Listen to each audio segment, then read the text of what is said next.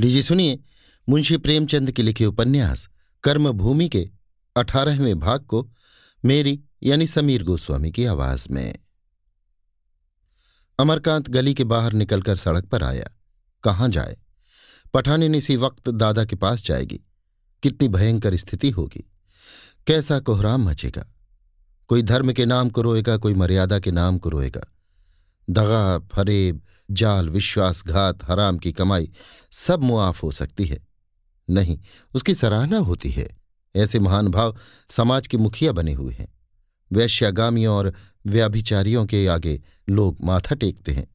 लेकिन शुद्ध हृदय और निष्कपट भाव से प्रेम करना निंद है, अक्षम्य है।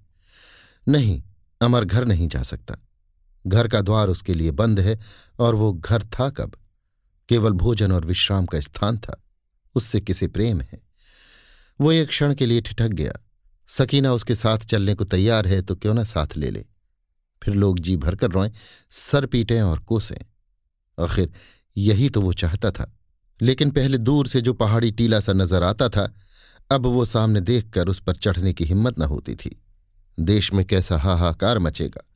एक म्यूनिसिपल कमिश्नर एक मुसलमान लड़की को लेकर भाग गया। हर एक जबान पर यही चर्चा होगी। दादा शायद जहर खा लें। विरोधियों को तालियाँ पीटने का अवसर मिल जाएगा। उसे टॉलस्टाई की एक कहानी याद आई, जिसमें एक पुरुष अपनी प्रेमिका को लेकर भाग जाता है, पर उसका कितना भीषण अंत होता है। अमर खुद किसी के विषय में ऐसी खबर सुनता तो उससे घृणा करता। मांस और रक्त से ढका हुआ कंकाल कितना सुंदर होता है। रक्त और मांस का आवरण हट जाने पर वही कंकाल कितना भयंकर हो जाता है। ऐसी अफवाहें सुंदर और सरस को मिटाकर विभत्स को मूर्तिमान कर देती हैं। नहीं, अमर अब घर नहीं जा सकता। अकस्मात बच्चे की याद आ गई। उसके जीवन के अंधकार में वही एक प्रकाश था। उसका मन उसी प्रकाश की ओर लपका। बच्चे की मोहनी मूर्ति सामने आकर खड़ी हो गई। किसी ने पुकारा, अमरकांत, यहाँ कैसे खड़े हो? अमर ने पीछे फिरकर देखा तो सलीम बोला तुम किधर से? जरा चौक की तरफ़ गया था। यहाँ कैसे खड़े हो? शायद माशूक से मिलने जा रहे हो। वहीं से आ रहा हूँ यार। आज तो गजब हो गया। वो शैतान की खाला बुढ़िया आ गई। उसने ऐसी ऐसी सलवातें सुनाई कि बस कुछ न पूछो। दोनों साथ साथ चलने लगे। अमर ने सारी कथा कह सुनाई। सलीम ने पूछा तो अब घर जाओगे ही नहीं? ये हिमाकत है। बुढ़िया को बकने दो। हम सब तुम्हारी पाक दामनी की गवाही देंगे। मगर यार हो तुम अहमक और क्या कहूँ? बिच्छू का मंत्र न जाने सांप के मुँह में उंगली डाले। वही हाल तुम्हारा है। कहता था, उधर ज़्यादा ना आओ जाओ। आखिर हुई वही बात? खैरियत हुई कि बुढ़िया ने मोहल्ले वालों को नहीं बुलाया, नहीं खून हो जाता। अमर ने दार्शनिक भाव से कहा, खैर, जो कुछ हुआ अच्छा ही हुआ। अब तो यही जी चाहता है कि सारी दुनिया से अलग किसी गोशे में पड़ा रहूँ और कुछ खेती करके गुजर करूँ। देख ली दुनिया। जी तंग आ गया। तो आखिर कहाँ जाओगे? कह नहीं सकता जिधर तकदीर ले जाए। मैं चलकर बुढ़िया को समझा दूँ? फजूल है, शायद मेरी तकदीर में यही लिखा था। कभी खुशी न नसीब हुई और न शायद नसीब होगी। जब रो रो कर ही मरना है तो कहीं भी रो सकता हूँ। चलो मेरे घर, वहाँ डॉक्टर साहब को भी बुला ले, फिर सलाह करें। वो क्या कि बुढ़िया ने फटकार बताई और आप घर से भाग खड़े हुए। यहाँ तो ऐसी कितनी फटकारें सुन चुका, पर कभी परवाह नहीं की। मुझे तो सकीना का ख्याल आता है कि बुढ़िया उसे कोस कोस कर मार डालेगी। आखिर तुमने उसमें ऐसी क्या बात देखी जो लट्टू हो गए? अमर ने छाती पर हाथ रखकर कहा, तुम्हें क्या बताऊँ भाईजान? सकीना असमत और वफा की देवी है। गूदड़ में ये रत्न कहाँ से आ गया? ये तो खुदा ही जाने, पर मेरी गम नसीब ज़िंदगी में वही चंद लम्हे, यादगार हैं, जो उसके साथ गुजरे। तुमसे इतनी ही अर्ज़ है कि जरा उसकी खबर लेते रहना। नहीं जानता ज़िंदा रहूँगा या मरूँगा। नाव पर बैठा हूँ। कहाँ जा रहा हूँ खबर नहीं। कब कहाँ नाव किनारे लगेगी मुझे कुछ खबर नहीं।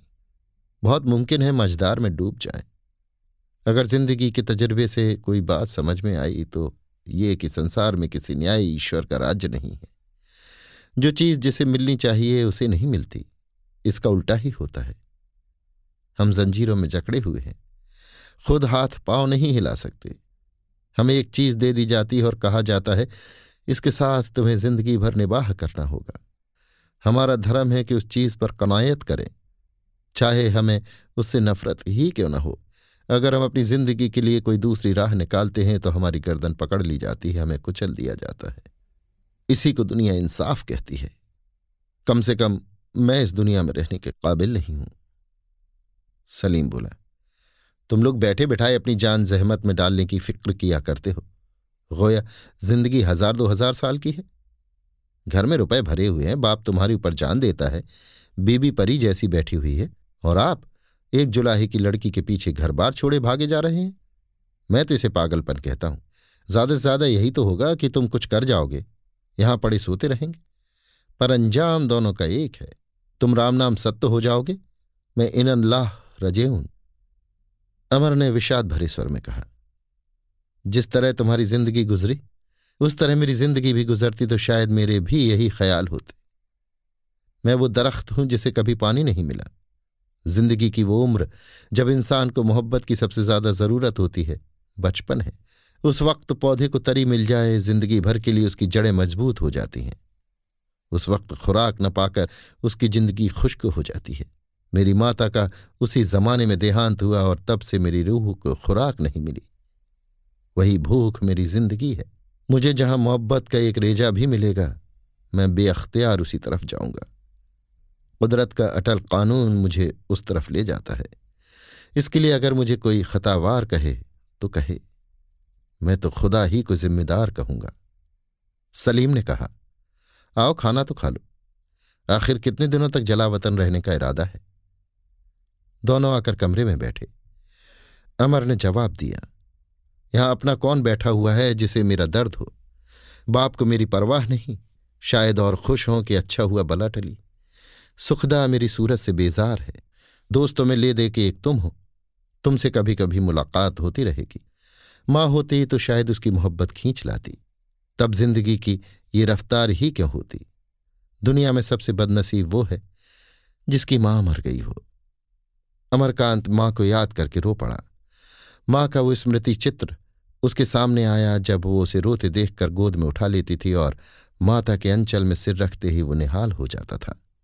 सलीम ने अंदर जाकर चुपके से अपने नौकर को लाला समरकांत के पास भेजा कि जाकर कहना, अमरकांत भागे जा रहे हैं, जल्दी चलिए। साथ लेकर फ़ौरन आना। एक मिनट की भी देरी हुई तो गोली मार दूँगा। फिर बाहर आकर उसने अमरकांत को बातों में लगाया। लेकिन तुमने ये भी सोचा है, सुखता देवी का क्या हाल होगा? मान लो वो भी अपनी दिलबस्तगी का कोई इंतज़ाम कर ले। बुरा न मानना। अमर ने इस अनहोनी की बात समझते हुए कहा, हिंदू औरत इतनी बेहया नहीं होती। सलीम ने हंसकर कहा बस आ गया हिंदूपन अरे भाईजान, इस मामले में हिंदू और मुसलमान की कैद नहीं। अपनी अपनी तबीयत है। हिंदुओं में भी देवियाँ हैं, मुसलमानों में भी देवियाँ हैं। हर हरजाइयाँ भी दोनों ही में हैं। फिर तुम्हारी बीवी तो नई औरत है पढ़ी लिखी आज़ाद ख्याल सैर सपाटी करने वाली, सिनेमा देखने वाली, अखबार और नावल पढ़ने वाली। ऐसी औरतों से खुदा की पनाह। ये यूरोप की बरकत है। आजकल की देवियाँ जो कुछ न कर गुजरे, वो थोड़ा है। पहले लौंडे पेशकदमी किया करते थे। मर्दों की तरफ़ से छेड़छाड़ होती थी। अब जमाना पलट गया है। अब स्त्रियों की तरफ़ से छेड़छाड़ शुरू होती है। अमरकांत बेशर्मी से बोला, इसकी चिंता उसे हो जिसे जीवन में कुछ सुख हो। जो ज़िंदगी से बेजार है उसके लिए क्या? जिसकी खुशी हो रहे, जिसकी खुशी हो जाए। मैं न किसी का गुलाम हूँ, न किसी को अपना गुलाम बनाना चाहता हूँ। सलीम ने परास्त होकर कहा तो फिर हद हो गई। फिर क्यों ना औरतों का मिजाज आसमान पर चढ़ जाए? मेरा खून तो इस ख्याल ही से उबल आता है। औरतों को भी तो बेवफा मर्दों पर इतना ही क्रोध आता है। औरतों और मर्दों के मिजाज में जिसकी बनावट में दिल के जज्बात में फ़र्क है। औरत एक की होकर रहने के लिए बनाई गई है। मर्द आज़ाद रहने के लिए बनाया गया है। ये मर्दों की खुदगर्जी है। जी नहीं, ये हैवानी ज़िंदगी का उसूल है। बहस में शाखें निकलती गईं। विवाह का प्रश्न आया, फिर बेकारों की समस्या पर विचार होने लगा। फिर भोजन आ गया। दोनों खाने लगे। अभी दो चार कौर ही खाए होंगे कि दरबान ने लाला समरकांत के आने की खबर दी। अमरकांत झट मेज पर से उठ खड़ा हुआ। कुल्ला किया, प्लेट मेज के नीचे छिपा कर रख दिया और बोला, इन्हें कैसे मेरी खबर मिल गई? अभी तो इतनी देर भी नहीं हुई। ज़रूर बुढ़िया ने आग लगा दी। सलीम मुस्कुरा रहा था। अमर ने त्योरियाँ चढ़ाकर कहा, ये तुम्हारी शरारत मालूम होती है। इसलिए तो मुझे यहाँ लाए थे। आखिर क्या नतीजा होगा? मुफ़्त की जिल्लत होगी मेरी। मुझे जलील कराने से तुम्हें कुछ मिल जाएगा? मैं से दोस्ती नहीं, दुश्मनी कहता हूँ। तांगा द्वार पर रुका और लाला समरकांत ने कमरे में कदम रखा। सलीम इस तरह लाला जी की ओर देख रहा था जैसे पूछ रहा हो, मैं यहाँ रहूँ या जाऊँ? लाला जी ने उसके मन का भाव ताड़कर कहा, तुम क्यों खड़े हो बेटा? बैठ जाओ। हमारी और हाफिज जी की पुरानी दोस्ती है। इसी तरह तुम और अमर भाई भाई हो। तुमसे क्या पर्दा? मैं सब सुन चुका हूँ, लल्लू। बुढ़िया रोती हुई आई थी। मैंने बुरी तरह फटकारा। मैंने कह दिया, मुझे तेरी बात का विश्वास नहीं। जिसकी स्त्री लक्ष्मी का रूप हो, वो क्यों चुड़ैलों के पीछे प्राण देता फिरेगा? लेकिन अगर कोई बात है तो उसमें घबराने की कोई बात नहीं है, बेटा। भूल चूक सभी से होती है। बुढ़िया को दो चार सौ रुपये दे दिए जाएँगे। लड़की की किसी भले घर में शादी हो जाएगी। चलो, झगड़ा पाक हुआ। तुम्हें घर से भागने और शहर भर में ढिंडोरा पीटने की क्या ज़रूरत है? मेरी परवाह मत करो, लेकिन तुम्हें ईश्वर ने बाल बच्चे दिए हैं। सोचो, तुम्हारे चले जाने से कितने प्राणी अनाथ हो जाएँगे। स्त्री तो स्त्री ही है। बहन है, वो रो रो कर मर जाएगी। रेणुका देवी है, वो भी तुम्ही लोगों के प्रेम से यहाँ पड़ी हुई है। जब तुम ही ना होगे तो वो सुखदा को लेकर चली जाएँगी। मेरा घर चौपट हो जाएगा। मैं घर में अकेला भूत की तरह पड़ा रहूँगा। बेटा सलीम, मैं कुछ बेजा तो नहीं कह रहा हूँ। जो कुछ हो गया, सो हो गया। आगे के लिए एहतियात रखो। खुद समझदार हो, मैं तुम्हें क्या समझाऊं? मन को कर्तव्य की डोरी से बांधना पड़ता है। नहीं तो उसकी चंचलता आदमी को न जाने कहाँ लिए फिरे। तुम्हें भगवान ने सब कुछ दिया है। कुछ घर का काम देखो, कुछ बाहर का काम देखो। चार दिन की ज़िंदगी है। इसे हंस खेल कर काट देना चाहिए। मारे मारे फिरने से क्या फ़ायदा? अमर इस तरह बैठा रहा, मानो कोई पागल बक रहा है। आज तुम ये चिकनी चुपड़ी बातें करके मुझे फंसाना चाहते हो। मेरी ज़िंदगी तुम्ही खराब की है। तुम्हारे ही कारण मेरी ये दशा हुई। तुमने मुझे कभी अपने घर को घर न समझने दिया। तुम मुझे चक्की का बैल बनाना चाहते हो। वो अपने बाप का अदब उतना न करता था जितना दबता था। फिर भी उसकी कई बार बीच में टोकने की इच्छा हुई। ज्यों ही लालाजी चुप हुए, उसने धृष्टता के साथ कहा, दादा, आपके घर में मेरा इतना जीवन नष्ट हो गया। अब मैं उसे और नष्ट नहीं करना चाहता। आदमी का जीवन केवल जीने और मर जाने के लिए नहीं होता।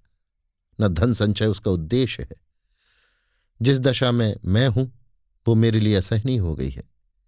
मैं एक नए जीवन का सूत्रपात करने जा रहा हूँ, जहाँ मजदूरी लज्जा की वस्तु नहीं, जहाँ स्त्री पति को केवल नीचे नहीं घसीटती, उसे पतन की ओर नहीं ले जाती, बल्कि उसके जीवन में आनंद और प्रकाश का संचार करती है।